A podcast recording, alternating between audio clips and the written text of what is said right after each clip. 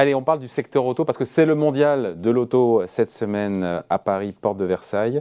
Faut-il revenir sur un secteur qui était largement abandonné et parfois dans les valorisations sont à la casse? Bonjour Lorenz. Bonjour, Lorenz Laffont, rédacteur en chef de Lettres d'investissement, propos utiles. Secteur auto qui est totalement délaissé, c'est pas nouveau, maintenant ça dure. Et donc c'est vrai qu'on a des valorisations qui sont quand même historiquement basses. Il y a des chiffres là-dessus? Oui, normalement vous avez des ratios entre... Alors on a un petit souci de micro, c'est une chose qui arrive, c'est pas grave. Il a dû tripoter les petits boutons, il a fait mumuse avec son micro, mais c'est pas bien ça. Alors c'est bon, on a Laurie qui est là, qui vient s'occuper de tout ça. C'est bon Laurie ? Allez, merci Laurie. Donc on parlait des valorisations, Lorenz, qui sont pour le coup très très basses depuis un petit moment maintenant. Ça n'a jamais été un secteur très bien valorisé en bourse. On est toujours sur des ratios assez faibles par rapport à la moyenne du marché.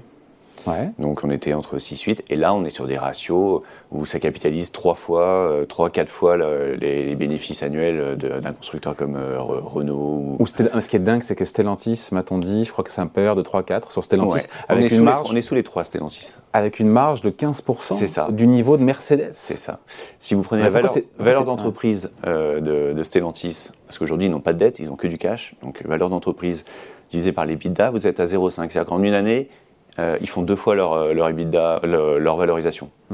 C'est assez incroyable. Donc il y a des ratios qui sont complètement à la casse. Pour tous les acteurs, que ce soit tous les acteurs. Alors les Allemands sont un petit peu mieux lotis, mais ils ont la même décote par rapport à la moyenne. Si vous prenez une moyenne historique sur les 8 dernières années des valorisations du secteur, tous les constructeurs sont à 50% de décote par rapport à cette moyenne. Donc ça peut durer encore très longtemps. Et dans les équipementiers, vous avez un même effet avec plus de disparités, mais l'idée est la même, il y a de la décote. Ce qui fait peur, c'est quoi ? C'est ce virage vers l'électrique qui est imposé à marche forcée par les États. Tout ça fait peur aux investisseurs ? Oui, parce que ce ne sont pas les constructeurs qui ont décidé du jour au lendemain de se dire on se met à fond sur l'électrique. Ouais. Il y a une volonté politique. Et quand il y a une volonté politique, vous êtes obligé de faire sur des durées assez courtes. La décision de l'Europe d'interdire le thermique d'ici 2035, c'est demain 2035. Donc c'est radical. C'est d'ailleurs pour ça qu'ils ont accumulé du cash, que vous avez des importantes trésoreries dans ces groupes.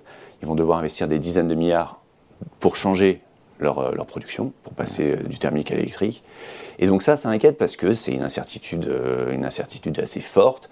Les investisseurs n'aiment pas ça, ils aiment bien avoir une visibilité.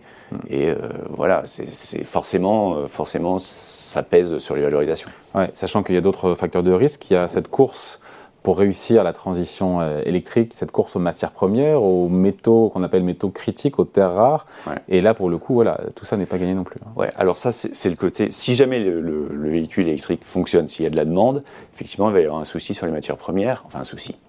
Une hausse des prix, puisqu'on passe sur des matières premières qui n'étaient pas utilisées par le secteur automobile auparavant. Vous connaissez le lithium pour les batteries, le cobalt, le nickel, le cuivre. Donc tout ça coûte plus cher. Même si ça a baissé un petit peu, le cours a des cours. Oui, non, mais là, on parle à court terme, c'est redescendu.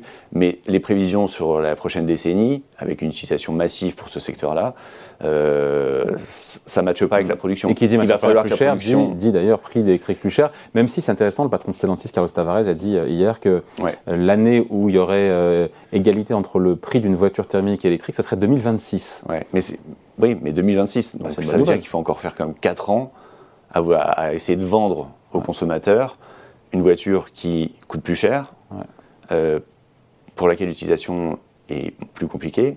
Vous avez du mal à avoir des infrastructures dans de nombreux pays. En France, c'est 4 bornes de recharge aux 100 km. C'est peu, c'est 10 fois moins qu'aux Pays-Bas qui en avance dans le domaine. Donc, un prix à l'utilisation qui n'est pas plus réduit. Il y a eu des tests faits sur autoroute pour des trajets. Pour recharger, ça coûte plus cher que l'essence. Enfin, il y a des aberrations comme ça. Donc, c'est difficile de vendre ça à un consommateur en disant, voilà, vous avez une autonomie plus limitée et ça va vous coûter plus cher. Et puis, donc, il y a un doute là-dessus aussi.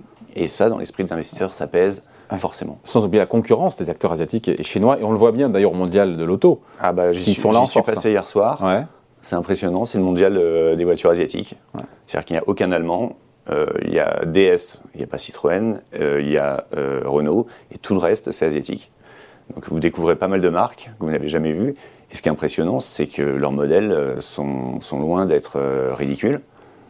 Si vous enlevez le logo, honnêtement, vous avez l'impression que c'est la même voiture que les constructeurs occidentaux. Après, il faut voir ce qu'il y a sous le capot. Même si sous le capot, c'est pas mal. Il faut voir ce qu'il y a sur le capot, mais honnêtement, c'est assez bluffant. Vous aviez même un Vietnamien, Vinfast, qui a débarqué. Donc, ils ont de grandes ambitions sur le marché européen parce que sur le thermique, ils étaient inexistants, les Chinois notamment. Et sur l'électrique, ça fait des années qu'ils soutiennent ce secteur, qu'ils l'ont développé, qu'ils l'ont entretenu. Donc, il y a beaucoup de constructeurs chinois dans les véhicules électriques. Et ils veulent gagner des parts, enfin créer des parts de marché sur le marché européen. Donc ça aussi, c'est une inquiétude des investisseurs qui explique le... Cette décote sur le secteur auto, est-ce qu'elle peut durer longtemps? Est-ce que le scénario du pire n'est pas déjà intégré largement pour beaucoup de constructeurs?